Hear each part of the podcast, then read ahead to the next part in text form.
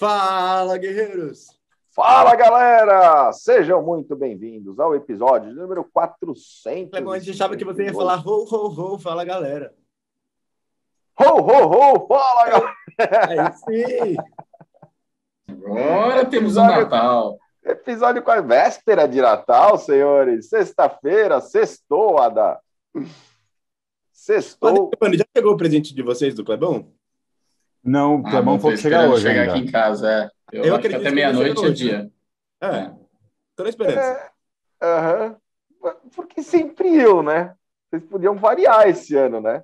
Não, Cara, acho que a maioria ganha. tradições- Finalzinho, finalzinho da segunda temporada do nosso Café com Segurança. Aliás, Mais um motivo pra você dar presente. time que tá Aliás, ganhando não se mexe. aliás, aham, se mexe sim. Você, você ouviu isso do comandante, comandante Diógenes Luca, que inclusive estará conosco nos episódios da terceira temporada. Como serão os episódios da terceira temporada do nosso Café com Segurança? Pessoal, estamos gravando no auditório do CT Segurança programas fantásticos. Se você quer fazer parte do auditório, eh, também participar desses programas, manda um e-mail para contato@ctsegurança.com.br. E se você quer levar o café com segurança para sua empresa, a gente também está gravando programas em in loco. Então manda um e-mail para a gente que vamos combinar tudo para fazer isso acontecer. On-site. On-site. Ah, muito top o- os nossos episódios da terceira temporada e você realmente consegue fazer parte disso. Tem sido bem legal. A gente fez os pilotos, né? Nessa em dezembro e agora em janeiro teremos gravações. Então já manda o e-mail para o contato arroba ctsegurança.com.br. Lembrando, galera, que esses episódios que a gente está fazendo agora são episódios gravados. Não temos o, o Christian Visval na auditoria do nosso chat, apesar disso não ser tão ruim. Olha que coisa aí. Ele acabou de dizer que não mudou nada, é isso? Quase isso, Silvano Barbosa. Mas esses episódios, além de ficarem aqui Clebão na playlist fazendo do bullying. café. Desculpa, eu sofri um pouco, né? É engraçado que o Clebão fazendo bullying, ele já dá risada antes de fazer o bullying.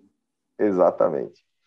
Mas a gente não pode esquecer, galera, que esses episódios, além de ficarem aqui na playlist do Café com Segurança, eles também viraram podcast. É isso mesmo, Adalberto Benhaja. É isto mesmo, Kleber, Enge, Enge Kleber Reis, é isso mesmo. A galera pode ir lá no Spotify e procurar Café com Segurança, que vai achar o quê? 450 episódios de muito conteúdo, conteúdo riquíssimo. Hoje é o nosso quadrinho centésimo, 58 episódio. Corre lá no Spotify esses balda de conhecimento, porque é aquele negócio, né? Um trabalhador sem genialidade é melhor do que um gênio que não quer trabalhar. Boa. Isso nos lembra sobre o esforço. Muito bom, muito bom. E pessoal, temos um presente de Natal para todos vocês que estão assistindo. Vão lá no Spotify e procurem CTcast. A gente lançou nosso episódio de número 100, o Clebão sendo entrevistado essa semana e tá fantástico. A história do mergulhando na vida. Nada melhor do que o Exato. próprio Papai Noel, né? Quando a gente vai fazer comemorar o Natal. Episódio cara- comemorativo do CTcast. Muito legal estar com vocês pessoalmente fazendo essa gravação e um episódio diferente porque está em vídeo também, né?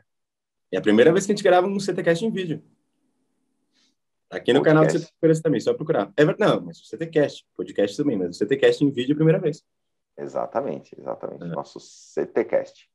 Galera, excelente final de semana. Ficamos com dois convidados especiais hoje. Quem estará conosco, Silvano Barbosa? Hoje nós estamos com o nosso querido Madison Leite, da Entre Portaria, falando sobre por que portaria remota, por que presencial, por que não ter as duas. E também a gente vai ter um papo com o Salvador da Huck, que estava na Nissan na época, falando sobre gestão e segurança internacional. Ele que está na Petrobras hoje aí, liderando um time muito bom. Sensacional. E a gente encerra essa introdução do nosso café desejando um Natal abençoado para todos, um final de semana excelente, muito amor, muita paz, de- muita prosperidade E pão de para queijo, todos né, Kleber? e muito pão de queijo. Esperando o meu presente, galera. Clebão, Falou, pessoal. Madison, super obrigado mais uma vez pela tua presença aqui com a gente no Café com Segurança. E antes da gente falar um pouco sobre portaria remota, portaria presencial, por que não ter os dois, que é o nosso tema do café de hoje, conta um pouco para nós da tua história, da tua trajetória. Bom dia a todos aí do Café com Segurança. É, sou o Madison da Entre Portaria Remota, né? Agora entre portaria remota e serviços, né, um pouco mais, a gente abrangeu um pouco mais aí para soluções para condomínios. É, minha história aqui em Curitiba, ela começou em 2002, quando eu vim para cá para ser gerente de uma distribuidora. Ao longo do processo percebi que tinha muita necessidade de, de as pessoas estavam buscando uma empresa que entregasse um projeto personalizado para grandes condomínios. E aí eu acabei saindo da, da, dessa distribuidora, montando a minha empresa Soluções Inteligentes. Trabalhei nela aí por 14 anos. E depois a gente veio para a portaria remota, né? Como eu já trabalhava com redes, VoIP, transmissão de imagens, né? Áudio, segurança eletrônica, a gente já conhecia um pouco do, até dos parceiros de vocês, né? Seventy, The Guard, Digiforte, é, Segware, Sigma. E falei, poxa, peraí, vamos trazer tudo esse, todo, todas essas empresas, vamos juntar e vamos fazer uma coisa bacana aí. E estamos há seis anos, né, trabalhando com a portaria remota e muito felizes, muito, muito felizes. E com a, a pandemia, ela abre os olhos da gente também. Então, a partir de, de, de algumas experiências que eu já tinha na portaria remota, é, de, de, repente com a, integrando com parceiros né, de portaria presencial, nós descobrimos que é, é, muito mais fácil não ser só uma coisa ou outra, né? Não é direita ou esquerda, não existe vida inteligente é, entre pontos é, extremos aí, né? Então, a, é uma receita de negócio, a coisa acaba acontecendo muito mais quando você tem parceiros e não inimigos.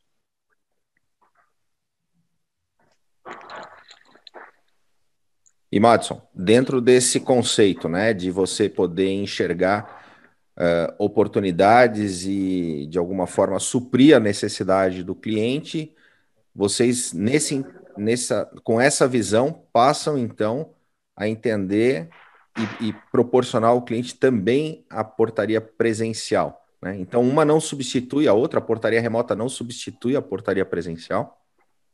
Não, de forma alguma nem a presencial substitui a eletrônica, nem a eletrônica substitui a presencial. Elas se complementam, né? E entender que uma pode sim complementar a outra é muito importante. É, não dá para focar apenas em, olha, eu vou reduzir o teu custo no condomínio, né? Não é só isso. É, você precisa entender o ecossistema do condomínio. Se as pessoas estão acostumadas com um tipo de trabalho, né? Ah, precisa reduzir o custo? Precisa. Precisa reduzir é, também toda a parte física? Não, não há necessidade. Então, você pode ter, é, por exemplo, é, porteiros que já estão ali há, há 10, 15, 20 anos, porteiros próximos de, de se aposentar. Por que você vai tirar essa, essa pessoa que, lá do condomínio, que vai ter uma dificuldade muito grande de ser recolocada no mercado, se ela pode ficar ali é, mais dois, três anos, se aposentar no, no, no, condomínio e aí então o condomínio transferir toda, uh, todo o atendimento para uma portaria remota, né? É, ou então contratar uma outra pessoa para o lugar dela. Então a gente tem que pensar é, é, em, vari, em vários aspectos, né? Então não é só economia. Então as pessoas gostam de ter um porteiro em determinado horário.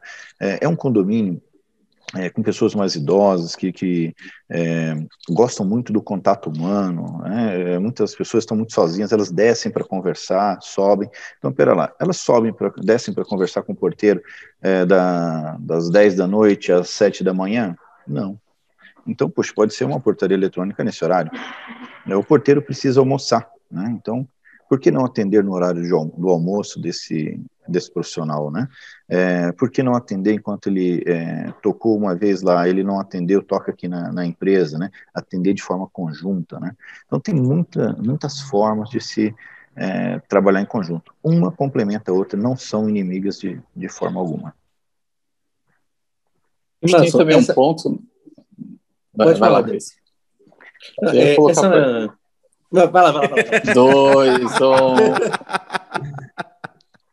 Tá engraçado. Você ganhou, Cris. Primeiro, os mais velhos, primeiro, é. Não, não, por favor, faça questão. Questionar o Madison.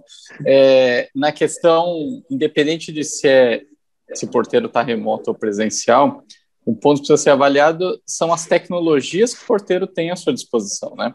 que às vezes também a comparação ela pode ficar é, é, não, não igualitária quando compara um porteiro lá no, no condomínio sem tecnologia, sem soluções para ele tomar decisão. Ou seja, o porteiro sozinho para ele tomar as decisões da cabeça dele, com de repente um porteiro estando presente em outro endereço, mas de, com, tendo em mãos tecnologias e soluções para tomar decisão, ou vice-versa. Acho que mais até do que aonde o porteiro está, se ele está remoto se ele está presencial, é, as tecnologias e os procedimentos que precisam ser tomados. Eu acho que isso é um ponto é, que precisa ser discutido. E a portaria remota, talvez realmente ela, ela, ela comete uma falha quando ela entra no mercado, muito com apelo de preço, né? É, e, e, e, aí passa a ser dominante uma, um, um questionamento por parte dos clientes que não é o que efetivamente a gente precisaria estar falando, né? Que é exatamente a qualificação do porteiro, é, qual é a tecnologia que ele vai ter para tomar decisão, qual a infraestrutura, independente se ele está lá no prédio ou se ele está em qualquer outro lugar do planeta, né? Acho que esse é um ponto que é, é, talvez falhamos ao, ao, ao ir para o mercado com esse discurso. Como que você vê isso e como a gente reverter esse discurso? É, a partir do momento que a Entre se posicionou como uma empresa de soluções para condomínios e não apenas de portaria remota, aconteceram coisas muito bacanas com a gente. Por exemplo, é, nós fomos procurados por uma, uma empresa, por uma empresa, por um condomínio que tem 650 unidades. Impossível, é, do ponto de vista logístico, você é, administrar isso de forma remota. Mas eles chegaram até nós e disseram assim: olha, nós somos em, em dois condomínios de vocês, gostamos muito do que nós vimos, e ah, entramos para conhecer como é que funcionava e tal, e nós vimos que num deles vocês tinham um porteiro é, lá, e vocês atendiam somente quando ninguém é, podia atender. É, mas o que chamou a atenção foi que quando ele, alguém apertava o interfone, não tinha um botão para ele é, clicar. Ele só conseguia a, ver o botão de clicar a abertura da porta depois que ele cadastrava a pessoa, dava ok, cadastrava quem era o, o, o, morador com quem ele queria falar, dava ok, só então aparecia o botão para abrir o portão.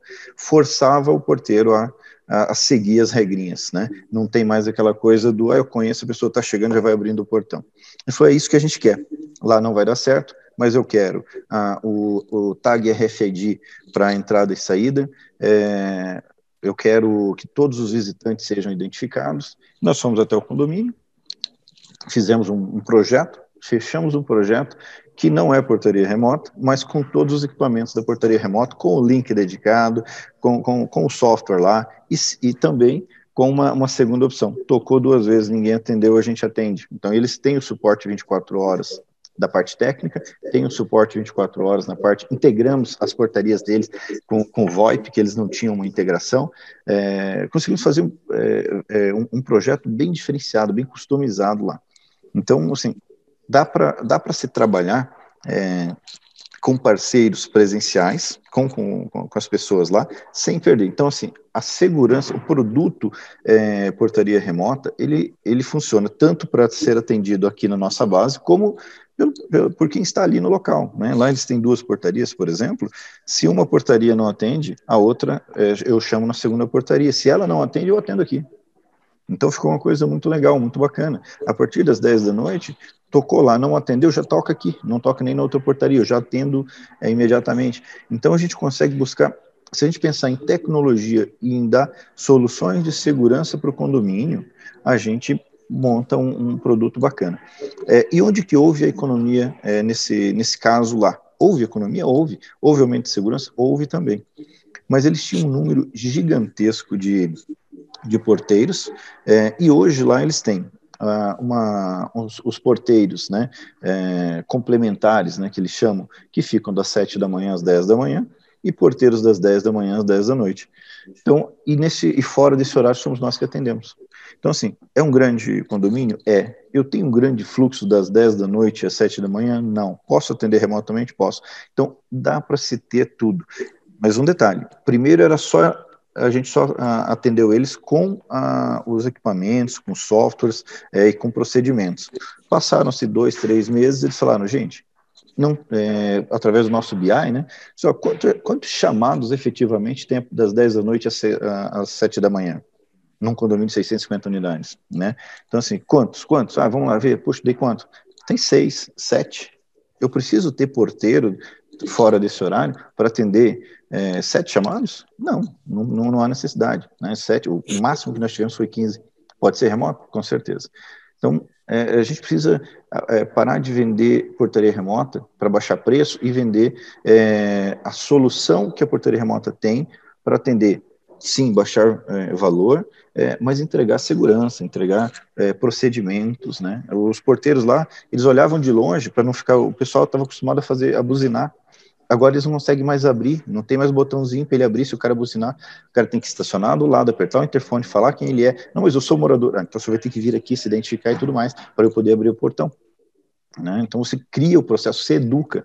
Né? Hoje você tem é, tinha um problema de vagas gigantesco nesse condomínio. Só estacionava na vaga atravessada, era vizinho, era namorado, era um horror. Acabou. Né? Então isso resolve bastante. E Márcio, como fica hoje essa integração entre empresas, né? Porque muitas vezes pode ser que a segurança humana é de uma empresa de segurança patrimonial ou para porteiro do condomínio, mas aí também passa a questão de responsabilidades, né? Isso era responsabilidade de quem? Quem abriu a porta? A empresa de portaria remota que estava ali monitorando ou o porteiro que fez quando aconteceu alguma coisa? É, hoje essa equipe ela acaba se integrando a entre ou, ou não? Cada um com o seu trabalho ali separado no condomínio? É, hoje, hoje a gente trabalha só de forma integrada, tá? Mas é, a integração, ela, não necessariamente o profissional ele é funcionário da Entre, tá? Mas por que, que ele é integrado? Quando a, quando a gente fecha o contrato, lá já está estipulado que a, a, empresa prestadora de serviço vai ceder o, o pessoal para vir aqui na Entre e nós vamos dar um treinamento de três dias para eles. Então, antes de iniciar a operação efetivamente lá. Então, eles vêm para cá, eles sentam dentro do nosso atendimento, eles veem como o software funciona, como é que atende, como é que, é, quais são os processos, né? Porque o, o, o porteiro presencial, ele tem uma, uma, uma, vontade de ajudar. E essa vontade de ajudar, é, ela, é, de, de essa vontade de dar conforto para quem está chegando, ela joga a segurança lá para baixo, né?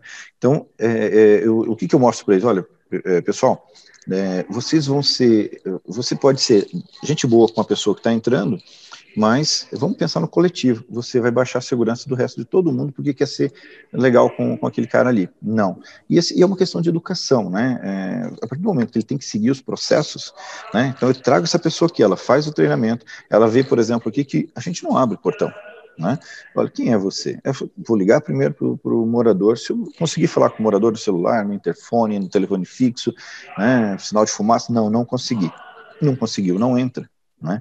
Então, é, puxa, mas e aí? Bom, aí não entra. Ah, mas é um, um é uma pessoa que eu já conheço, não entra.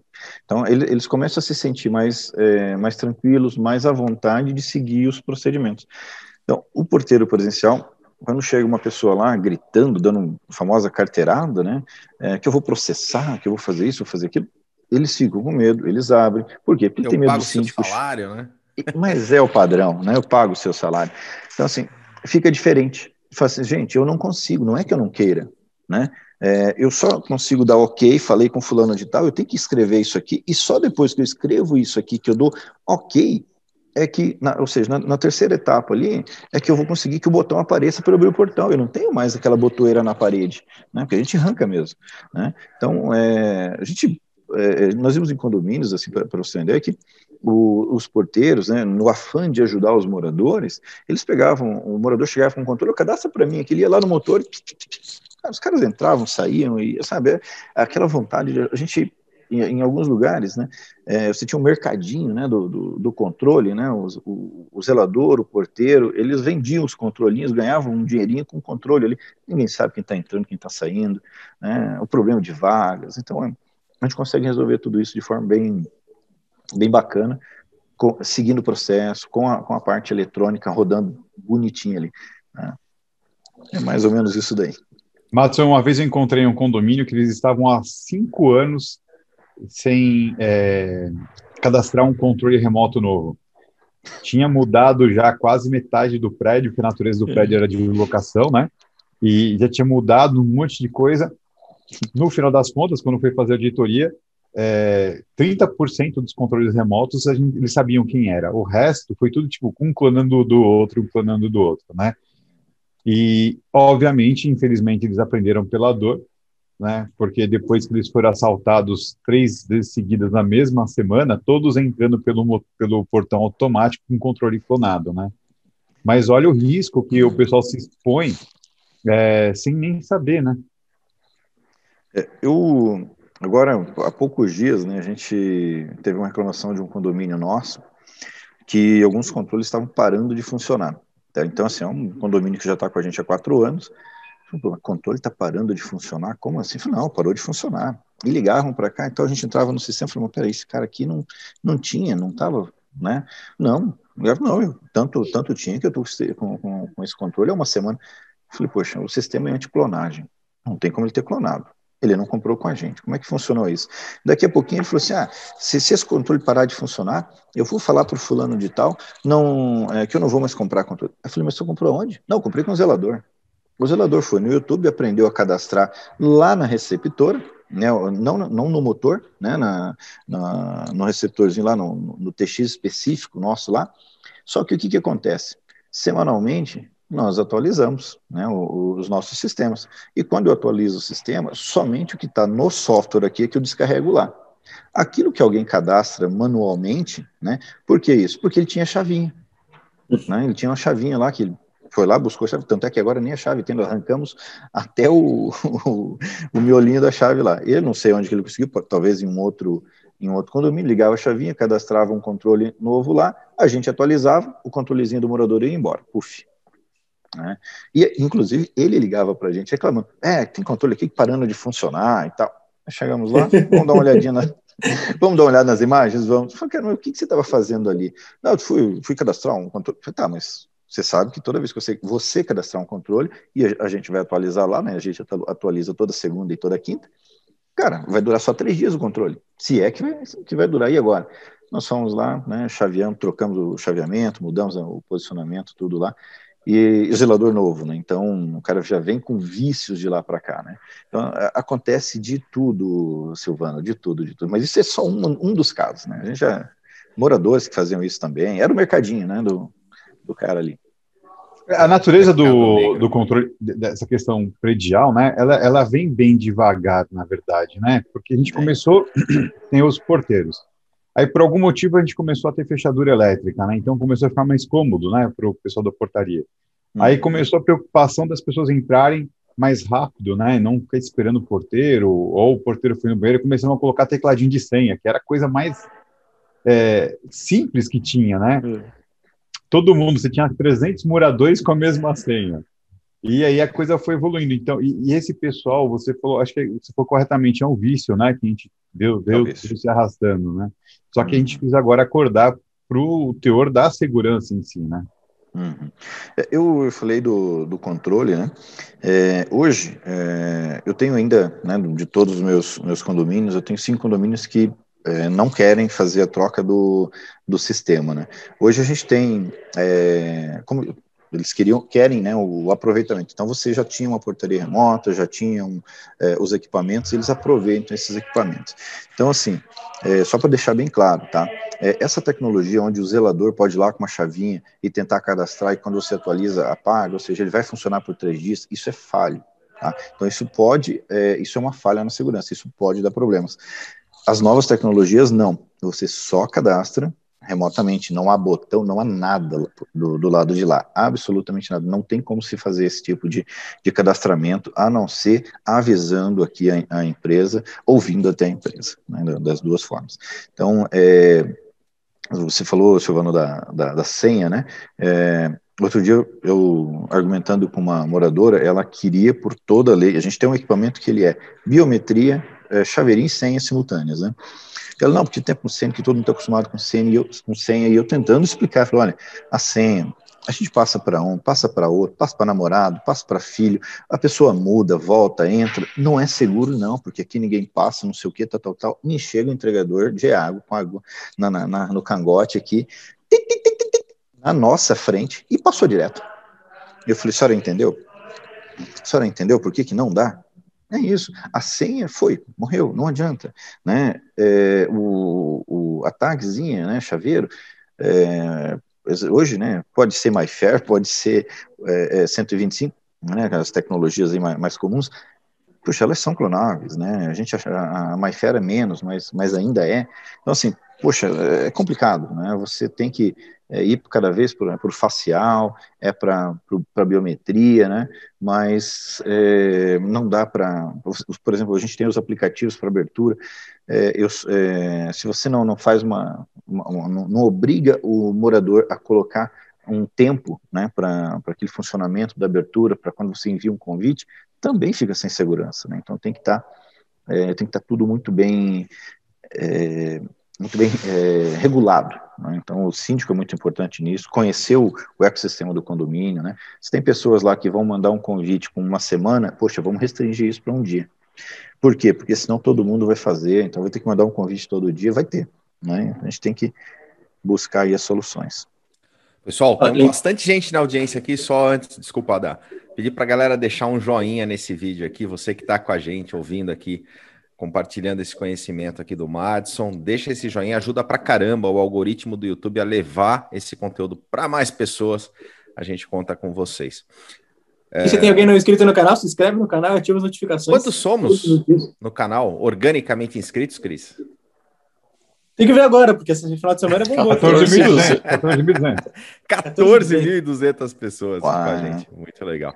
Que show eu, eu te cortei, mas eu ia falar sobre essa questão da evolução, né? É, eu acho que é, a gente percebe esse movimento e o Ada realmente tem razão naquela, naquela condição que a gente talvez tenha errado no sentido de, de ter anunciado a portaria remota só com o viés de economia, mas eu acho que fez parte, Ada, do, do, de um processo, né? é, levar para o outro extremo e depois chegar no equilíbrio. Eu acho que agora a gente está no nível um pouco Bom, melhor de maturidade, parte, né? né? O processo de aprendizado passa por errar, né? A é. gente acerta depois que erra e corrige os erros e aí faz melhor, né? Isso faz parte, totalmente natural. O errado seria se a gente realmente errasse e não discutisse os pontos que erramos, né? É, e, e, e, é bem isso, a tecnologia envolvida dentro de uma portaria remota é muito ampla e maior do que discutir só preço, né? Então faz parte, faz parte da evolução do mercado e é importante que as empresas estejam essa, atentas essa, nisso agora. E essa questão de preço é o que eu queria trazer, porque o Madison e a gente se encontrou, sei lá, quatro anos atrás, falando sobre uh, os critérios de precificação, né? E era uma coisa que o Madison trouxe aí, foi, foi benchmarking de mercado, né? pessoal queria entender como que ele precificava, porque, lamentavelmente, né, você tinha empresas começando nesse, nesse processo que simplesmente precificavam por mercado. Ah, quanto o fulano está cobrando? Ah, está cobrando 6 mil. Ah, então vou cobrar 5,5, né, para pegar contrato. Ah, quanto esse mercado nessa região é 7 mil? Ah, então vou fazer por 6,5, né? Então, simplesmente precificavam com base no, numa concorrência para conseguir, depois viam que na operação em si não, não, não tinha lucratividade ou que não a, o condomínio demandava muito, muito da operação e a conta não fechava. Como é que está esse processo hoje, Madison? O que, que você traz para nós em termos de, de evolução também nos, nos critérios de precificação? É, eu, é, Kleber, foi muito, uma coisa muito engraçada é, eu, do nada, comecei a receber um monte de, de, de, ligações e gente visitando a Entre. Os caras vinham aqui e falavam assim, cara, peraí, como é que você está fazendo? Porque, assim, lá em Goiânia a gente faz assim. Lá em Maceió a gente faz assim, em Manaus eu faço assim, em Bento Gonçalves eu faço assado. Então veio gente, muita gente me ligando, muita gente vindo aqui. É, eu falei, olha, uma das coisas que eu faço, né, é saber quanto custa cada apertada de, de interfone. Né? Quanto custa cada apertadinha de interfone? É, qual é o, o, quanto custa e não quanto é, dividindo ali pelo número de, de chamados é, entra para mim por apertado. Não é isso. É quanto me custa mesmo, né? Então a gente é, trouxe isso para dentro da, da Entre. É, através do, de, de, alguns BIs que a gente tem, né, de, de telefonia, de, tempo de, de operação do, do, do sistema, isso tinha gente que não sabia o que era BI, né? Então, puxa, vamos lá, o business intelligence, você tem que saber quanto que cada quantos, quantas pessoas um atendente atende bem. Né? Tinha gente que tinha é, quatro atendentes, é, um atendente para cada quatro condomínios, essa é a minha regra. Mas eu perguntava por quê? Não, porque, porque eu vi em tal lugar que era assim. É, eu falei, ah, e esse condomínio que não, acima de 60 é inviável, acima de 60 unidades é inviável. Por, aí eu perguntava por que, que é inviável. Uh, é, é, porque me falaram que é. Né? Aí eu falei assim, puxa, vem cá, vamos, vamos, vamos tentar entender como são os condomínios. Como é, como é que você classifica os, os teus condomínios? Ah, eu não, não sei, eu vou lá e cobro. Né? Falei, não, não é assim. Olha, ah, vamos classificar, né, por, é, por exemplo, a gente tem um condomínio popular que normalmente ele é feito de blocos, né, de quatro ou cinco andares. É, você tem aí de 200, 300 eu, eu consigo atender na portaria remota até 300 moradores, vejam bem, 300 moradores de blocos. Tá? Quando eu tenho 300 moradores em torres, ou seja, uma torre, duas ou três torres, é um pouco mais difícil, eu preciso fazer um estudo melhor. Aí já cai, por exemplo, uma portaria híbrida. Mas o que, é diferente entre torre e bloco? O condomínio popular, é, ele costuma ser um condomínio de um condomínio dormitório. As pessoas saem de manhã para trabalhar e voltam à tarde. Né, o poder aquisitivo um pouco menor, então eles fazem menos encomendas, né, eles compram menos pela internet, e hoje todo mundo compra pela internet, é, é, é muita chamada no, no, no, interfone ali, toda hora, toda hora, entrega, entrega, entrega, entrega. Bom, um condomínio popular faz pouquíssimas entregas. Né, eles compram pouco pela internet ainda. E quando que eles é, que tem aquele período das seis às, às, nove da noite, que é o período de entrega de lanche, num condomínio popular? Um dia, no quinto dia útil e no vigésimo dia, que é o dia do vale. Depois disso, não tem esse, esse chamado. Então, uma empresa sabendo disso, né, através do BI, ela se prepara nesses dias para poder atender melhor é, e vai tranquilo. Já no condomínio de Torres, ele normalmente é um condomínio né, eu, eu, brinco muito com isso, assim, mas olha, é com muito cuidado que eu digo é, que eu digo isso, né? É, mas assim, é, você tem, eu acho que eu não vou, não vou, não vou soltar essa não, mas o pessoal costuma rir muito quando eu digo, mas é, assim, ele é um condomínio popular também, tá? Um condomínio de torres, só que com pessoas, ele, ele já tem mais estrutura, ele tem uma piscina, um salão de festa, uma academia, é, é, uma confraria, né? Um, um bosque para caminhada mas eles são pessoas que estão saindo ali da, da, da entrando na, na, na, classe média ali, né? Então eles compram muito pela internet, são mais antenados, têm um poder aquisitivo melhor. Então você tem um condomínio, por exemplo, com a mesma quantidade, tá? Vamos por lá, vamos chamar de 200. Um condomínio popular com 200 unidades vai ter 60 chamados no dia. Um condomínio de classe média com 200 unidades, duas torres, três torres, aí é torre, não pode chamar de, de bloco, eles ficam chateados, é, você vai ter, em média, 100. É quase o dobro. Mas são os mesmos, é o mesmo número de pessoas. Então tem que tomar muito cuidado. Mas eu estou falando aqui de 200 pessoas, né, 200 unidades, não pessoas, 200 unidades. E aí você traz isso para um, por exemplo, para um condomínio residencial, estou falando de casas, condomínio horizontal, né, é, com 25 unidades de alto padrão, né, você viu, comecei na popular, fui para a classe média ali e estou indo aí para uma, uma, classe A, um condomínio é, com 25 unidades, 25 casas, de um padrão mais elevado. Quantos chamados por dia vocês imaginam que a gente tem? Num condomínio com 25 casas, eu estou falando aí é, de um oitavo daquilo que, que a gente falou anteriormente aproximadamente, fala, pergunta, hein? Christian, Silvano, Adam. Pergunta para o pessoal do chat aqui. Isso, vamos perguntar. Condomínio de alto padrão residencial. Quantos chamados em média você tem por dia? Né? Enquanto isso, eu vou falando das diferenças, né, para ficar mais Não fácil. é a pergunta de sexta-feira, tá? Pode ser, né? É, Pode ser, é, o, é o que decide. Olha só, gente. Então eu tenho que, ó, quem entra num condomínio, como ele é residencial, como ele é horizontal, o Uber pode entrar, viu? É, eu preciso de jardineiros. É alto padrão, o pessoal faz muita compra por internet. Né? É, manicures, né? A madame não vai no salão, é o salão vem até ela. Tá? É, ela não leva o cachorrinho para é, para tosa, não. O pessoal vai buscar lá também. O filho que estuda, a van vai buscar ele lá dentro. Vocês viram o tanto de gente que vai até lá? Tem o personal, tem o personal. Tem, tem o personal. E tem o Uber que entra. Piscineiro, Uber, né? Gente, é, é um, é um vai e vem de, de pessoas que, na média, a gente tem algo em torno de 70, 80 chamados no dia num condomínio com 25 unidades.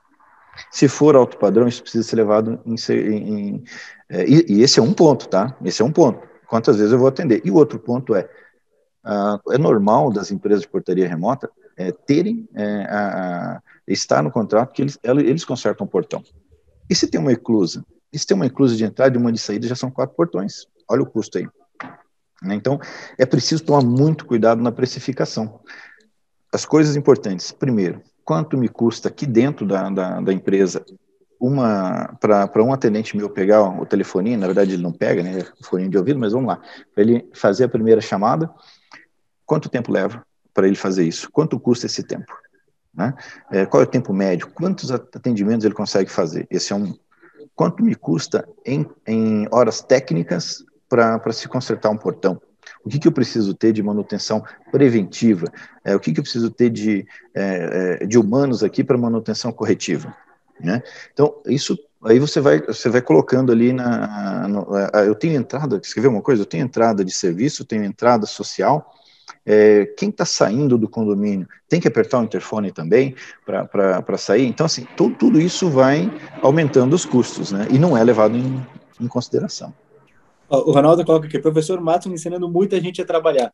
E é legal, Matos, colocar assim, é, colocar isso assim, por que, que é importante ensinar isso para o mercado e mesmo para até para concorrentes de qualquer lugar do Brasil que estão entrando?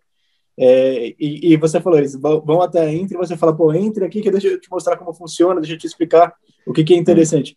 Exatamente para subir a régua do mercado, né? E não ter uma pessoa fazendo algo contra, contra, completamente diferente que vai denigrir o resultado de uma portaria remota.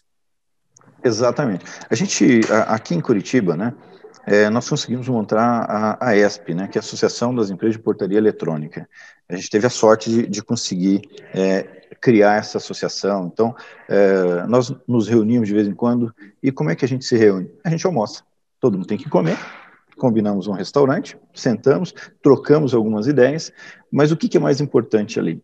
Nós sabemos quanto custa uma portaria remota para nós. A menor portaria remota, qual é o custo fixo? Tanto beleza, eu preciso pagar imposto, eu preciso pagar os funcionários, eu preciso pagar luz, internet, geradores e por aí vai, né? Tem toda uma, uma infraestrutura que precisa ser paga. É, e a gente conversa muito sobre isso. Olha, o custo é esse, né? para o custo base aqui. A partir do custo base, eu vou partir para é, esse raciocínio que eu passei anteriormente, né? Quantos portões eu tenho, quantas vezes eles vão abrir no dia, tempo de desgaste dele, se tem o zelador é, interfone para sair, interfone para entrar, se eu tenho o zelador para receber uma encomenda, se eu não tenho, se ele fica próximo, se ele não fica, tudo isso leva mais tempo ou menos tempo no atendimento, né? É, se um visitante tem que apertar o interfone para sair, se eu tenho entrada de pedestre, entrada de serviço, se eu tenho, se é um local com obras, né? Como trabalhar um local com obras? Então tem é, tem toda uma, uma, uma cadeia de, é, de etapas que você precisa seguir para trazer a precificação. E olha, brigar por preço é, não adianta. A gente, eu tenho aqui condomínios, né? Eu tenho, é, visitei uma, uma, empresa há pouco tempo, condomínios em, em, empresas concorrentes. O cara falou, mas vem aqui, vamos, vamos, vamos conversar comigo. Ele tem é, 25% mais clientes do que eu, né? E tem um faturamento menor. Só que ele tem muito mais funcionários que eu. Então, assim, a conta não vai bater. Né? E eu falei para ele, às vezes é preciso é, né, isso é um clichê do mercado, né, mas é, é verdade, tá? às vezes você precisa ter que demitir clientes. Porque se você não, não fica com os mais rentáveis, né, isso tem, tem acontecido muito em empresas de monitoramento de alarmes. Tem conta que não dá dinheiro. Para que manter uma conta que não dá dinheiro, ela dá prejuízo. Ah, não, porque está no bolo. Não está no bolo é prejuízo. Então a gente senta, conversa, olha, gente, meu custo aumentou, é, tudo aumentou, sabe? O, o é, eu tenho que o salário de, do, do, dos técnicos aumentou, né? É, o meu aluguel aumentou e aumentou mesmo, né? Então assim, puxa, eu não posso manter mais nesse valor. Ah, mas aí nós vamos ter que tirar vocês. Bom, vamos fazer o seguinte, então, vamos, é, é, eu vou ficar então mais 90 dias. Você, eu até ajudo vocês em naquilo que vocês precisarem para mudar de empresa, mas eu vou ter que sair. Então, daqui 90 dias eu vou sair. É melhor não atender determinados é, clientes do que atender né? É, é prejuízo. Então, e lembrando que o cliente que compra de você só por preço, ele vai te trocar também só por preço. Né? Então, Essa é a minha é regrinha. É. Galera, tamo, já passamos dois minutinhos do nosso café. Christian Visval, a pergunta de ouro. Madison, quem quiser entrar em contato com você, saber mais sobre o trabalho da Entre, faz como? É, nós temos o site da Entre, né, que é o entre.com.br, e lá tem um WhatsApp Tá? O WhatsApp é o meu. Então, se eu, eu, eu, eu deixo o meu WhatsApp, o meu telefone lá. Se tem um morador que está descontente com o trabalho da Entre, se tem alguém que entrar é, em contato, aquele telefone é o meu, pode falar diretamente comigo, é, pode mandar um WhatsApp também. Então, é como eu falo, visita Entre é, sem avisar, de surpresa, porque você tem que saber que a empresa está sempre preparada para atender, e eu também. Então é por isso que meu nome está lá em cima, lá no site da Entre. Entre, Na dúvida, em contato, né? Entre em contato. é. Entre com I, tá? Entre com I.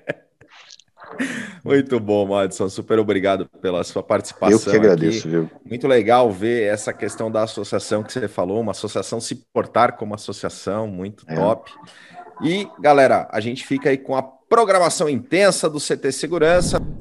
Mas bora vá, vamos, vamos, vamos falar sobre gestão de segurança internacional, Brasil, Japão. Salvador, antes de mais nada, super obrigado mais uma vez pela tua participação aqui conosco no Café com Segurança. E antes da gente falar desse tema, conta um pouco para nós da tua história, da tua trajetória. Muito bem. É, primeiro, mais uma vez, obrigado, agradeço o convite, é um prazer estar aqui com vocês. Uh, eu gosto de dizer que a segurança foi e é a minha primeira e única grande carreira. É, eu entrei nessa área por escolha aos 17, 18 anos uh, e continuo desde então. Eu tenho uma, uma passagem por algumas empresas, comecei com consultoria, em empresa de consultoria, depois migrei para o mundo corporativo, passei por, por, empresas como a Procter Gamble, depois a, a Gerdau e agora na Nissan. Uh, fiz uma transição de carreira né, alguns anos atrás, né, migrei da área de segurança para a área de compliance, sempre levando as duas áreas entendendo que existia uma, uma sinergia, é, uma, um potencial de que elas pudessem conviver e coexistir. Por onde eu passei, eu acredito que isso funcionou e, e eu consegui fazer com que essas áreas fossem uh, enxergadas dessa maneira, como complementa, com essa complementaridade. Um, e na Nissan, eu comecei na América Latina como diretor da região para governança, riscos, compliance, auditoria e segurança, então cobrindo todo esse espectro de áreas de controle. Até que eu fui convidado para me mudar para Matriz.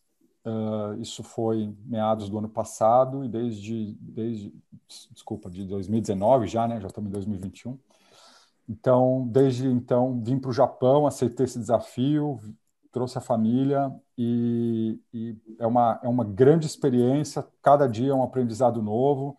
Temos não só a parte profissional e de entender como funciona a dinâmica do mundo corporativo japonês, como funciona a dinâmica de uma corporação desse porte como a Nissan e está sentado aqui na, na matriz operando mais de 100 países, quase 200 mil funcionários.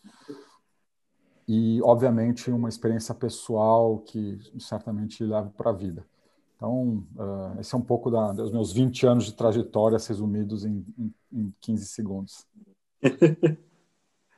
Muito legal. E quando a gente fala na, na gestão de segurança internacional e, e uma carreira, tra, trazer isso para uma carreira internacional, não, não acontece por acaso, né, Salvador? Isso é legal, acho que a gente passar para a nossa audiência que existe todo um, um planejamento, preparação, uma né? preparação para que você consiga chegar nisso. Como é que foi essa tua experiência pessoal? Né? Quais os pilares aí que você trabalhou para poder chegar nessa, nessa posição? É, eu digo que a primeira coisa tem que ter interesse. E tem pessoas que têm e outras não têm, e é, é extremamente feliz com as decisões que fazem. Né? É óbvio que tem uh, vantagens e desvantagens, tem uma série de pontos que às vezes só são considerados depois que você já aceitou o desafio e, e você nunca parou para pensar neles antes. Mas, como eu disse, a primeira coisa é você querer. Uma vez que você entende que isso é algo que faz sentido na sua vida, na sua carreira profissional, um, é se planejar e se organizar para isso. Isso passa por todos os pequenos detalhes, desde escolher né, quais os caminhos que você quer percorrer em termos de desenvolvimento pessoal, certificações, uh, relacionamentos e networking, um, oportunidades de carreira que vão surgir. Né? Então, eu lembro de algumas situações pessoais que eu tive a oportunidade de migrar de carreira, de mudar de, de empresa ou de aceitar novos desafios e que eu entendia que eles poderiam me deixar, né, num primeiro momento, a curto prazo, melhor, boas posições, interessantes, com desafios extremamente uh, desafiadores. Desafios desafiadores é complicado. Uh, mas que me deixariam mais distante desse meu uh, interesse né, de ter uma carreira internacional. Então, são decisões que você tem que tomar, né? E, e, obviamente, os caminhos podem ser mais tortuosos, outros mais ágeis, uh, mas que você tem isso como foco e busque isso no dia a dia. Outra coisa que eu falo, e aí me colocando na posição de quem vive uma expatriação, mas também como gestor de quem já deu a oportunidade de expatriação para pessoas que estavam na sua equipe, uh, é ter conversas transparentes. Né? Na medida que você expressa, expõe isso onde você trabalha, para o teu gestor, para o teu né, executivo com, a quem você se reporta, isso fica claro que é um caminho que você quer seguir e, a, e isso provoca as oportunidades para que aconteça. Se você já está numa grande corporação, existe um processo natural interno, óbvio, cada empresa tem o seu modelo. Mas se você já está numa corporação com uma visão multinacional, com uma visão de uh, uh, transportar talentos onde a empresa mais precisa, você deixa isso claro, eu quero isso, eu busco isso, as portas vão se abrir mais rápido. Se ninguém sabe o que você quer, por que, que eu vou atrás de você? E enquanto tem mais uma dezena de candidatos interessados. E às vezes é realmente é falta de conversa, né? Uh, se você ainda não vive nessa realidade corporativa, eu diria assim, existe chance? Lógico, eu conheço, né, a gente tem aí no nosso segmento vários colegas que estão ou já tiveram essa oportunidade internacional como empreendedores, como consultores, como autônomos, uh, então são caminhos, você só tem que escolher e, e planejar aquilo que faz mais sentido na sua vida. Esse é um ponto interessante nessa questão de a gente precisa sempre pensar no que a gente quer para as nossas carreiras, vidas, e externar isso mesmo, porque a gente sabe que isso não é tão simples as pessoas praticarem isso, né? Tanto da liderança dar ouvido para o seu time, quanto o seu time poder expor e, e, e expor aonde quer chegar, né? Às vezes as pessoas ficam retraindo de falar onde quer chegar, ou por receio de se não chegar, fica aquela sensação de ah, planejei e não consegui, ou porque tem receio mesmo de como a outra parte vai vai entender isso. E o Salvador está deixando bem claro para a gente a importância de a gente saber bem aonde a gente quer chegar e planejar para isso. Você vê que ele falou que entrou no segmento propositalmente, né? Talvez diferente de, de muitos do nosso segmento, o que não tem nada de errado, mas assim, você mirar onde você quer chegar e correr atrás e buscar chegar, eu acho que esse é um, é, é, um, é um grande ponto que, que serve em todas as partes das nossas vidas, né?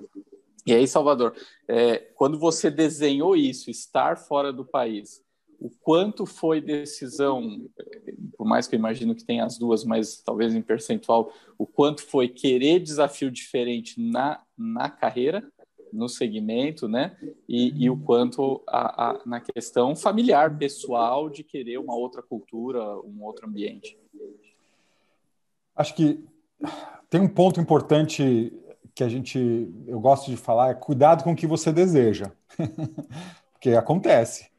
Então, uh, e sinceramente, eu nunca imaginei que eu viria para o Japão se eu me olhasse há cinco, seis anos atrás, Japão não estava na minha lista de, de opções onde eu planejava, uh, mas obviamente, é como eu falo, né, esses caminhos tortuosos que a gente vai ter que tomar alguma decisão quando chega.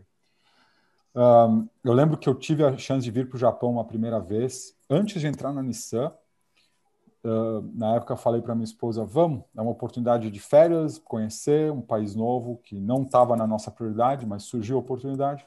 Vamos, porque certamente é um país que a gente nunca mais vai voltar. E assim eu vim para o Japão passar 10, 12 dias e conhecer o país. Uh, depois disso, por alguns, um, dois anos depois, entrei na Nissan, comecei a vir para o Japão a trabalho com alguma frequência, umas duas, três vezes ao ano e de repente uh, o convite de morar aqui. Então, da, daquele momento que eu disse vamos, porque nunca mais a gente volta, cinco anos depois estou morando aqui.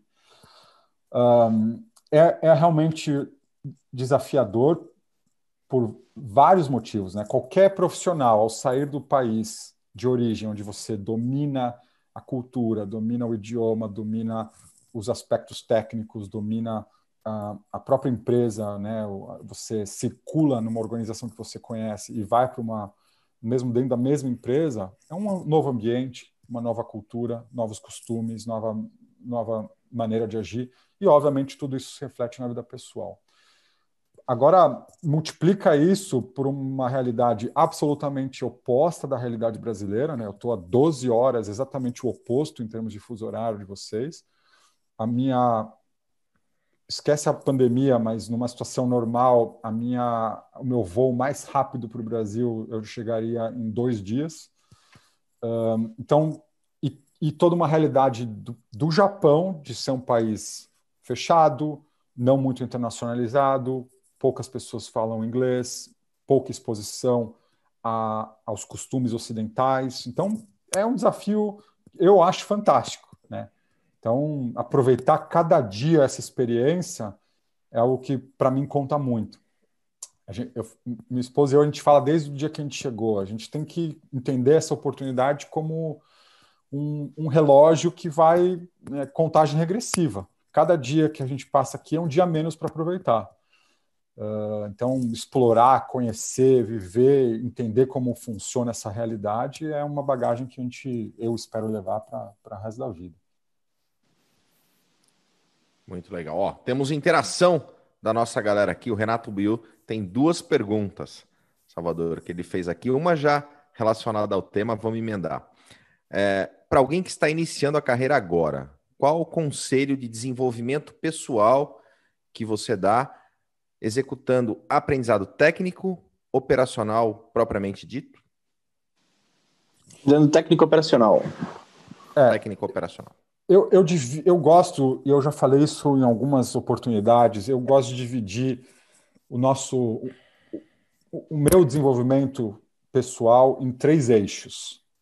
O eixo técnico, que ele sempre vai ser importante. A gente vive um mundo de generali generalismo, mas ao mesmo tempo uh, o, o, mercado profissional requer conhecimento técnico, sim. Isso não vai deixar de acontecer, pelo menos eu não vejo isso nos próximos muitos anos. Então, através de cursos de especializações, uh, certificações técnicas, uh, extremamente forte e, e ainda vejo que isso vai ser, por longos anos, um, uma, um fator preponderante na decisão das empresas ao escolher os seus profissionais. O segundo eixo são as, as habilidades um, interpessoais, né? a sua habilidade de uh, se posicionar, de influenciar, negociar, de apresentar, de se expor. Uh, e aí, de novo, né, existem perfis e perfis. Algumas pessoas têm um perfil mais trabalhar individualmente, um perfil mais analítico, um perfil mais de, de bastidores, outras pessoas já têm, né, gostam de falar, gostam de se expor, tem microfone grande né, na frente para poder falar bastante. então... Isso é marketing de diferenciação. Tá, tá vendo? Todos nós aqui com o mesmo fonezinho, mas são perfis, desde que você desenvolva essas habilidades e, e seja reconhecido por, por uh, suas habilidades individuais uh, uh, fazem você crescer. E dentro delas tem um fator que é fundamental no nosso segmento, que eu batalho diariamente, já falei isso diversas, diversas vezes, que é o idioma. Não tem como você considerar uma, uma exposição internacional se a tua capacidade de se expressar em outros idiomas for limitada.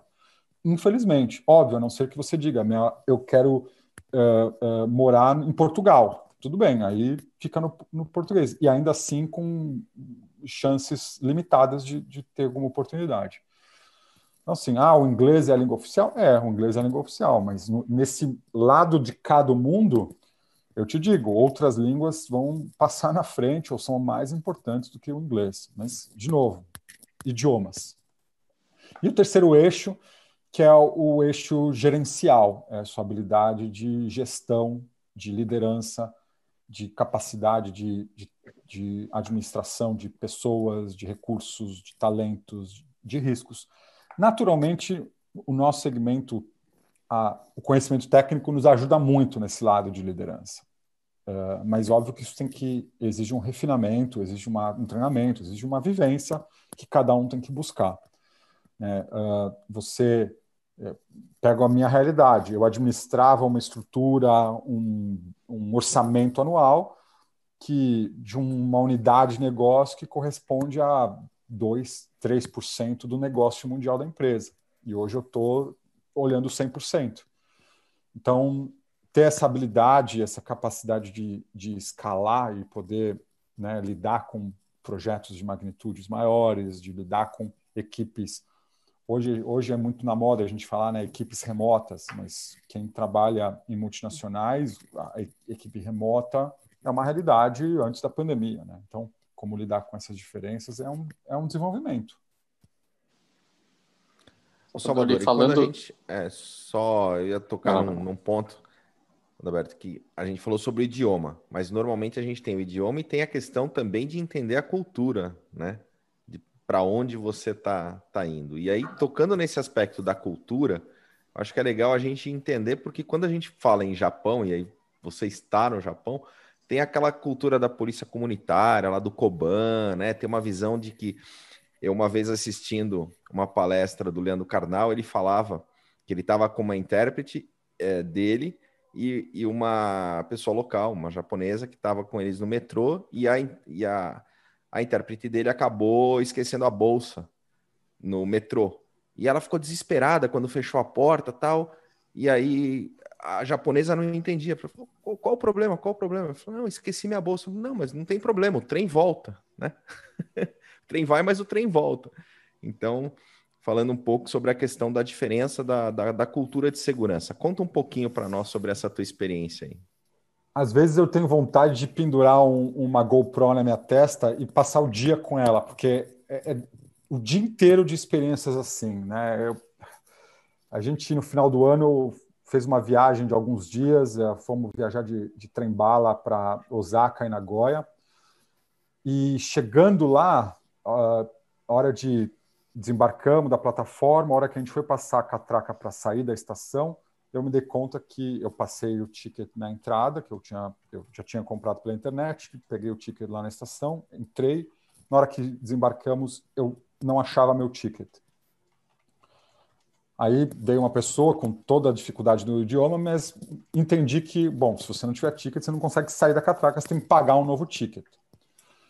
Expliquei, ó, eu acho que caiu no trem. É, tá bom, em qual trem você estava, em qual vagão você estava, você lembra mais ou menos onde você sentou? Tá bom, só um minuto. Liga liga para o trem, que já tá, o trem bala, já estava seguindo adiante, deu cinco minutos, ela volta, ok, já acharam seu ticket, estou reimprimindo aqui o seu ticket igual que você perdeu no seu, no seu assento, pode sair. E assim foi. Então, uh, o conceito de, de uh, segurança no Japão é extremamente e amplamente difundido.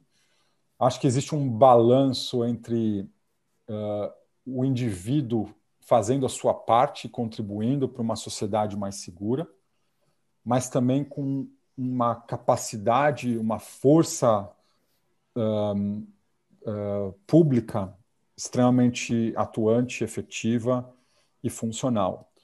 Uh, eu gosto de brincar que ah, realmente é um país seguro, minha porta de casa fica aberta de noite, as coisas ficam na rua sem nenhum problema, mas ao mesmo tempo eu tenho polícia patrulhando o bairro o, o tempo inteiro.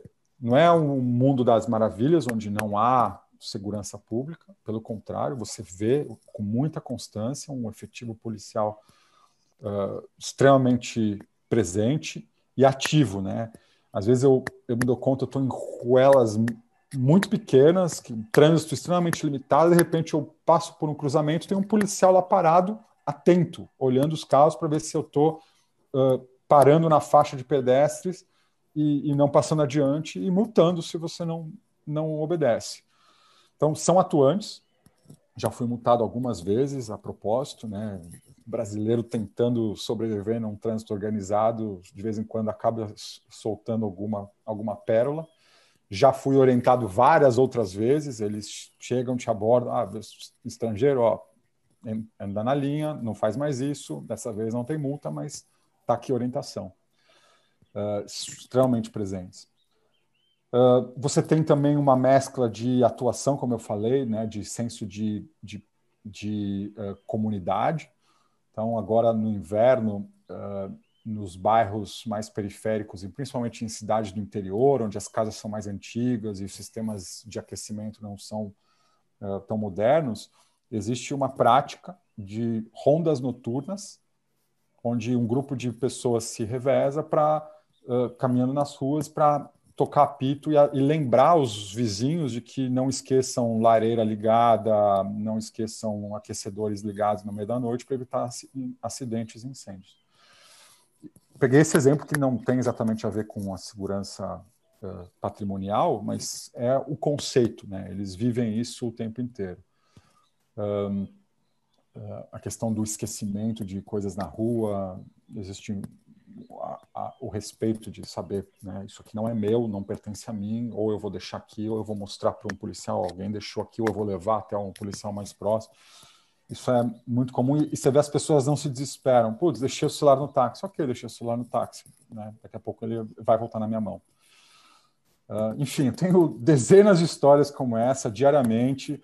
Aqui na minha frente, na minha rua, um bairro de casas, né? E a gente tem um posto coletivo, né, onde a gente, uh, cada vizinho pode deixar coisas que quer doar ou até coisas que quer vender. Então, eu posso deixar na frente da minha casa, eu tenho uma mesinha ali, eu ponho ali o que eu quero, eu ponho uma etiquetinha dizendo o valor e deixo. Se alguém quiser passando na rua, leva e deixa a moeda em cima da mesa. É, então, pelo que você está falando, é bem parecido com o Brasil, né? Então, é igual. É, não, não, é. Agora, olha só, o Itan ele faz, uma, ele um comentário aqui no chat, né, o Itan Magal, falando: eu no Japão né, estaria desempregado, não tem mercado para consultor de segurança. Na verdade, é isso que eu queria entender, porque o desafio aí deve ser diferente, né? Senão não tinha necessidade, né? Não teria tanto policiamento e tudo mais. Qual, qual, quais são as diferenças dos desafios que você encontra aí dos que a gente tem no Brasil? É, primeiro, sim, tem uma percepção diferente de riscos, né? O foco da estrutura de segurança japonesa, ele está, eu diria assim, 50%, 60% voltado para desastres naturais, catástrofes, um, e toda. Né, meus filhos têm quase que mensalmente uh, treinamento de uh, terremoto, treinamento de tsunami, treinamento de uh, até de míssil, porque né, oficialmente o Japão está em guerra com os vizinhos, né, então eh, até uh, treinamento de, de míssil eles têm. Então, uh, essa, essa estrutura de segurança muito forte, voltada para a questão de, de, de, continuidade, de desastres e de um, emergências. Fora isso, tem todo um outro lado que é o da segurança patrimonial. Eles têm essa preocupação. Como eu falei, não é que não existe, existe, só que a, a força de detecção, de, de detenção e de reação, ela, ela também é, é real. Não é que é um país onde nada acontece e ninguém faz nada e também não precisa investir nisso. É, é, é uma mistura, mas que uh, às vezes por coisas pequenas, né? Às vezes eu brinco, estou andando de carro, vejo três, quatro viaturas de polícia. O que, que será que aconteceu? Ah, alguém deve ter escorregado no chão e estão lá analisando o tamanho do buraco. Mas é essa capacidade, né, que quem a gente já falou bastante da, do, uh, da teoria das janelas quebradas, que faz com que as, os problemas não aumentem. Uh, eles atuam rápido, desde o pequeno problema, para que eles não se convertam em problemas maiores. Então, uh, desde a da limpeza, conservação, arquitetura. Então, hoje a gente fala bastante né, de, de design, do, do, do, crime prevention, do uh, environment design. Isso extremamente aplicado no Japão, iluminação, fachadas, a, a forma como os bairros são desenhados, né? Uh, uh, todos os bairros têm as suas zonas comunais, onde as pessoas convergem, praças, espaços públicos compartilhados. Então, tem, tem um, um desenho, tem uma estratégia que é muito maior do que apenas a cultura.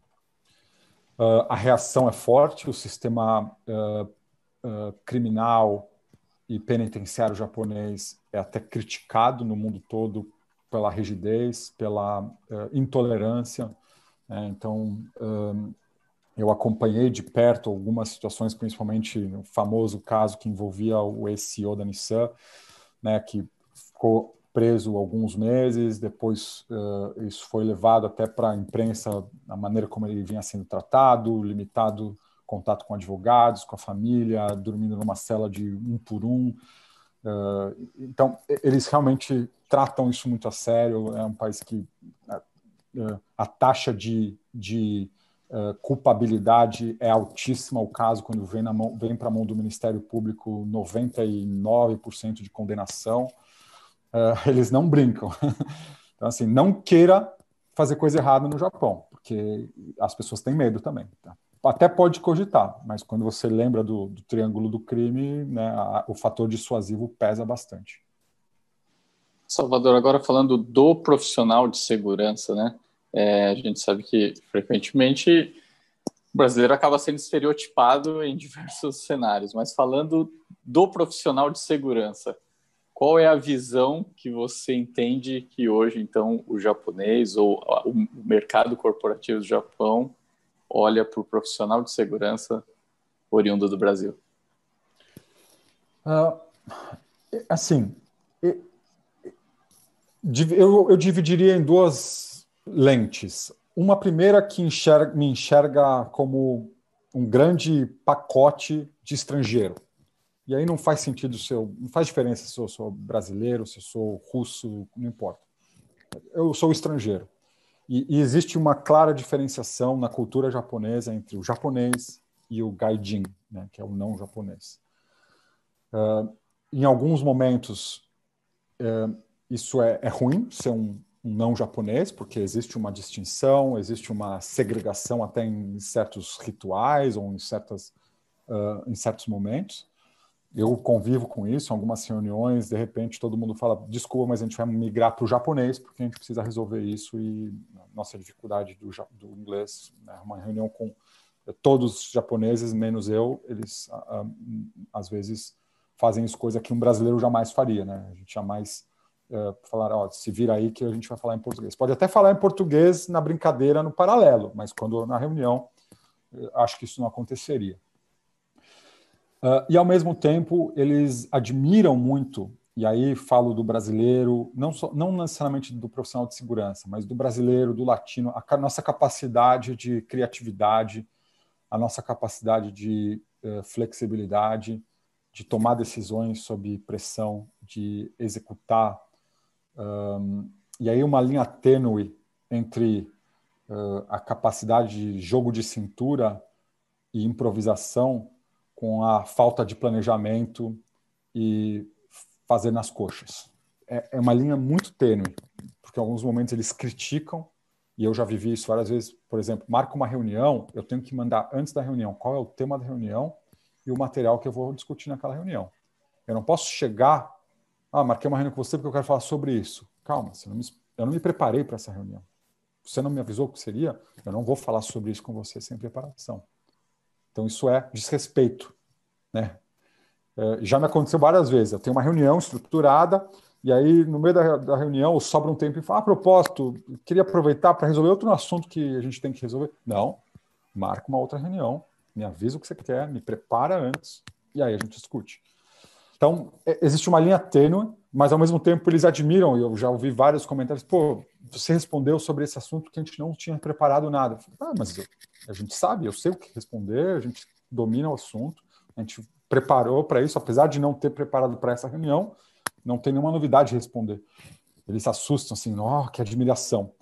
Uh, então, é uma capacidade, não achem que isso é natural, mas às vezes no Brasil isso é automático, porque a gente faz no dia a dia, né? Você está sentado na tua mesa, de repente teu chefe te chama, vem aqui pedir, de repente vem resolve isso, né? É, ou então, né? Todos os problemas que a gente tem no Brasil simultaneamente nos obrigam a aprender a lidar com essa flexibilidade. Então isso aqui eu acho que é um diferencial que vale em geral, não é só para o profissional de segurança. Uh, em segurança, acho que também tem um ponto que é, é interessante, uh, a nossa visão de holística, a, a, capacidade da gente enxergar o todo, né? Pensar do, do, do início ao fim.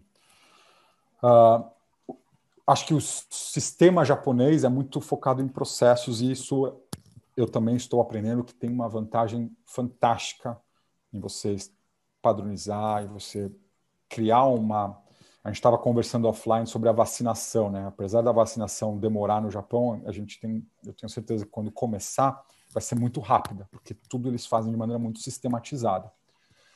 Uh, o sistema de trem japonês é um absurdo a sistematização que eles têm, a pontualidade e tudo mais. Então, essa nossa capacidade de olhar além dos processos individualmente, né, das caixinhas que se encaixam, mas olhar o todo também, eles admiram bastante e na área de segurança, isso nos dá uma visibilidade de risco, uma orientação ao negócio, uma capacidade de enxergar os problemas além, né, dois passos adiante. Uh, uh, eles não, eles precisam primeiro errar, primeiro aprender, para depois estruturar o processo para responder caso isso volte a acontecer novamente. E é assim que eles aprendem. Então, hoje, eles têm planos para todos os níveis de tsunami, para todos os níveis de desastre nuclear, para todos os tipos de tufão que eles já viveram. Mas se vier um novo, eles não estão preparados e eles vão aprender logo depois. É, mas é, como é que fica essa, é, isso é uma coisa engraçada, né? Porque a previsibilidade de que algo diferente vai acontecer, ela é real, né? É, o Japão ainda vive num mundo do milênio passado. Isso é uma realidade. Isso eles não são. A vacina, voltando no assunto da vacina, é, é interessante, né? O Japão está também apostando, um dos motivos da demora, assim, deixa os outros errarem, vamos ver como vai ser nos outros países, e aí a gente já traz para cá um processo mais adaptado e, e, e, com menor margem de erro. Salvador. Eles não são early adopters em muitas. Eles desenvolvem muita novidade, adoram uma tecnologia de ponta, mas deixa os outros testarem. E, e, bom, e aí entrando nessa questão de, de tecnologia, né, e é até pela tua hoje visão global do, da estrutura, falando em segurança, você vê tecnologias aí que ainda tem muita oportunidade para chegar no Brasil ou é muito parecido? E aí, falando até de ações de tecnologia, você estava conversando com a gente. Eu já, aqui eu já estou no 5G, não vou ter problemas da conexão.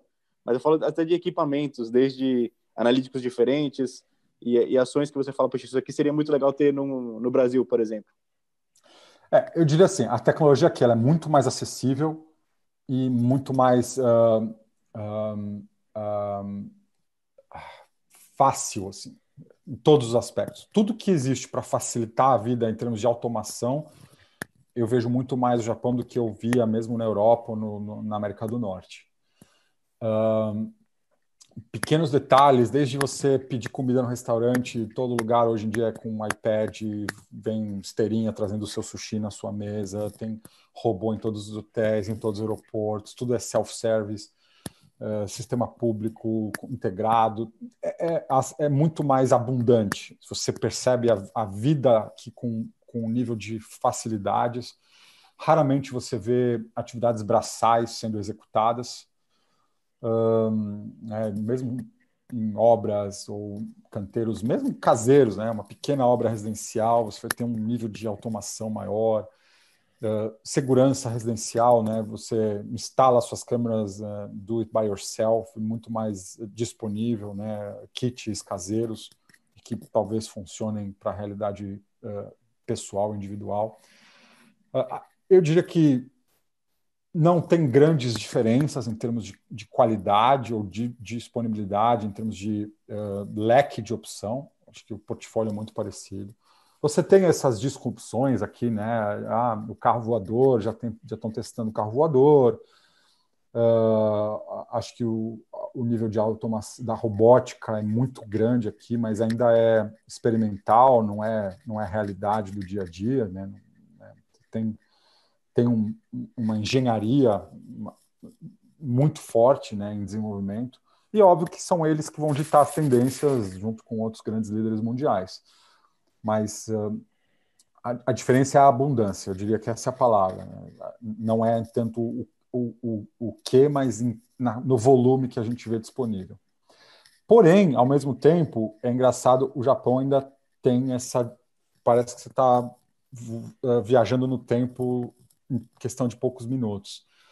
Ainda tem a burocracia, ainda gostam do papel, né? Do, eu vários prédios que eu vou comerciais, eu tenho que pegar um papelzinho, levar lá para o cara que está me recebendo, assinar e levar de novo na portaria. O Japão ainda tem o, o, o costume do carimbo. Eu não tenho assinatura no Japão, eu tenho um carimbo, né, que é costume medieval de, de, né, de feudos, de impérios, e ainda é subsiste. Minha conta bancária eu abro com carimbo, meus documentos eu assino com carimbo, e o carimbo que vale para minha vida pessoal e profissional contratos, tudo eu assino com carimbo. Então eles gostam, né, né, cinco vias coloridas, deixar uma via em cada lado. Então ainda tem muito para melhorar também nesse aspecto.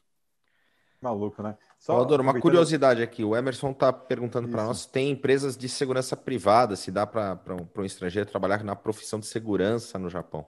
Vigilante. Segurança é, né? vigilante. É, existe a vigilância é, muito forte, é, você vê em todos os lugares, né? Portaria, vigilância, serviços de vigilância extremamente disponíveis, são grandes empresas que imagino que devem ter centenas de milhares de funcionários. Você tem empresas de tecnologia, de instalação, de, de uh, integração de sistemas também com bastante. Você tem consultores, então respondendo à pergunta do Eitan, o mundo de consultoria existe. Obviamente, ele é extremamente personalizado, talvez para as grandes corporações. Né? Eh, você não ter porteiro em condomínios residenciais, né? os condomínios são absolutamente automatizados nos seus processos de portarias. Uh, mas sim, existe um, um mundo de, de, consultoria disponível.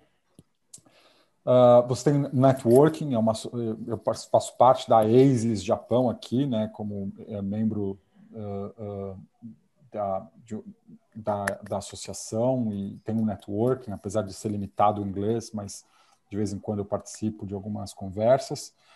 Um, e, obviamente, um, tem um, as anedotas, né? Então, o transporte de valores aqui, eu dou risada, né?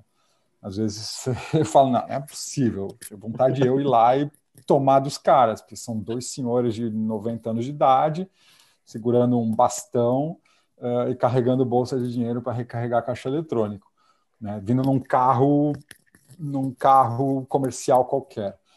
Então, você fala, não, não é possível. Mas, de novo, né, é o que eu falei, você pode conseguir roubar, provavelmente vai ter sucesso. Não precisa nem de uma arma de fogo para isso, mas a sua chance de sucesso ela é muito limitada. E, e como, para encerrar aí, antes do Christian fazer a pergunta famosa dele, para ajudar o Itamagal, como a gente falaria condomínio seguro em japonês? Nem ideia. Eu posso te dizer no máximo bom dia e boa noite.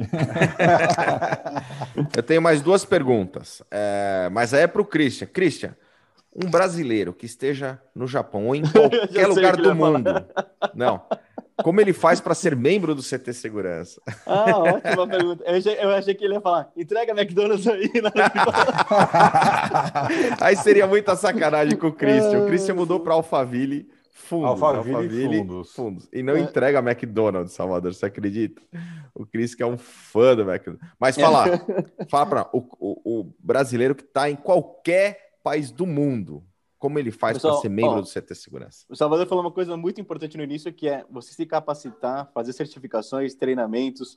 E no CT você tem uma agenda de vários treinamentos. A gente já está com desde é, conceitos de portaria remota, entender o que é, como funciona, como instalar, é, CFTV IP para iniciantes agora em fevereiro. Então tem uma agenda de vários treinamentos mesmo acontecendo. Entra no site do CT Segurança, ctsegurança.com.br e por menos de um real por dia, por R$ 29,90 por mês, você pode fazer parte disso e os treinamentos são gratuitos para membros do CT. Se você não quiser ser membro do CT, quiser fazer o treinamento separado, pode fazer também, ele tem um custo, mas o, a vantagem de estar com a gente como membro é que você usa o coworking à vontade, você tem a plataforma de cursos EAD também, tem acesso a todo o conteúdo e os treinamentos presenciais também, que já estamos de volta ao vivo e também no CT presencialmente também com os nossos treinamentos. Então, acesse o site ctsegurança.com.br. Antes da última pergunta, semana do RH, Cris. Semana do RH, semana que vem, dia 20, da semana do dia 25. Se você tem uma vaga na tua empresa, disponível, manda sua vaga para o contato arroba ctsegurança.com.br. E se você está procurando uma oportunidade de emprego, nesse caso no Brasil, em qualquer lugar do Brasil, manda também o teu currículo para contato arroba ctsegurança.com.br, que a gente vai fazer um match entre vagas e profissionais na semana que vem para apresentar o pessoal. Isso sem custo nenhum, tá? Para quem tem uma vaga ou para quem está procurando uma vaga. É importante deixar claro que o pessoal às vezes tem perguntado, não é para trabalhar no CT, pessoal. Nós estamos angariando vagas no mercado de segurança eletrônica, pedindo para os gestores mandarem essas vagas disponíveis para a gente. Você vai mandar o seu currículo também para a gente poder fazer lá a avaliação e a gente vai tentar casar, fazer o famoso match entre a vaga que está em aberto e, a, e o seu profissional. E temos vagas também no CT, né, Silvano? Vamos, vamos também, se a gente receber, são importantes, vamos colocar também no CT. Muito legal. E a última pergunta para o Salvador. Salvador, você falou que tem o japonês e o gaijin. O Silvano sem óculos. Como é, que ele está classificado? Por favor, para fechar, para fechar. Eu quero que ele tire o óculos para a gente avaliar junto. Tira o óculos, vamos avaliar. Okay. Aí, ó. Já vão chegar falando japonês com ele direto aqui. Sem dúvida alguma. É, e vão dizer, ó, acho que ele é o neto do senhor Miyagi. ok, então para encerrar, o raio, o Genki desu ka? E outra palavra que eu sei falar em japonês, eu não vou falar porque é um palavrão. Ei, mas é muito, muito engraçado, o Silvano muda completamente sem óculos. Se eu visse na rua, eu passava reto. Eu ia falar, não, eu não conheço. Muito bom. Fala, Cristian, você ia fazer uma pergunta para o Salvador, como, como, nas redes sociais, como faz o pessoal Pode fazer pergunta, Kleber. Não, faça, faça, Cristian Visual. Salvador, é a quem pergunta... quiser entrar em contato com você, faz como? Uh, LinkedIn, acho que é o melhor caminho. Uh, eu estou disponível no LinkedIn para qualquer consulta. Telefone eu não vou deixar porque vai me acordar no meio da noite. Eu prefiro continuar dormindo. Uh, mas, obviamente, ou meu e-mail ou LinkedIn. No LinkedIn tem meu e-mail. Favor, fique à vontade. Faço questão, gosto de ajudar, gosto de dar ideias. Uh, a gente tem um. Né, eu tive o privilégio de ser ajudado por vários mestres no, no meu início e até hoje. Né, uh, me inspiro em vários, inclusive alguns grandes amigos que, que estão aqui hoje. Então, agradeço e tento contribuir da minha maneira uh, uh, naquilo que eu puder. Então, fico à disposição para quem quiser conversar, mentoria, mesmo à distância, acho que isso não é nenhum obstáculo. Perfeito, muito, muito bom. Salvador, super obrigado mais uma vez pela tua participação aqui conosco no Café com Segurança. Galera, fiquem com a nossa programação do dia da terça-feira. Hoje tem Integrando a Segurança com a Alberto Benhaja. 17 horas, não percam. as gestoras. E amanhã a gente se vê de novo, das 8 às 8h45, aqui no Café com Segurança. Valeu! Valeu! Um abraço a todos. Sayonara!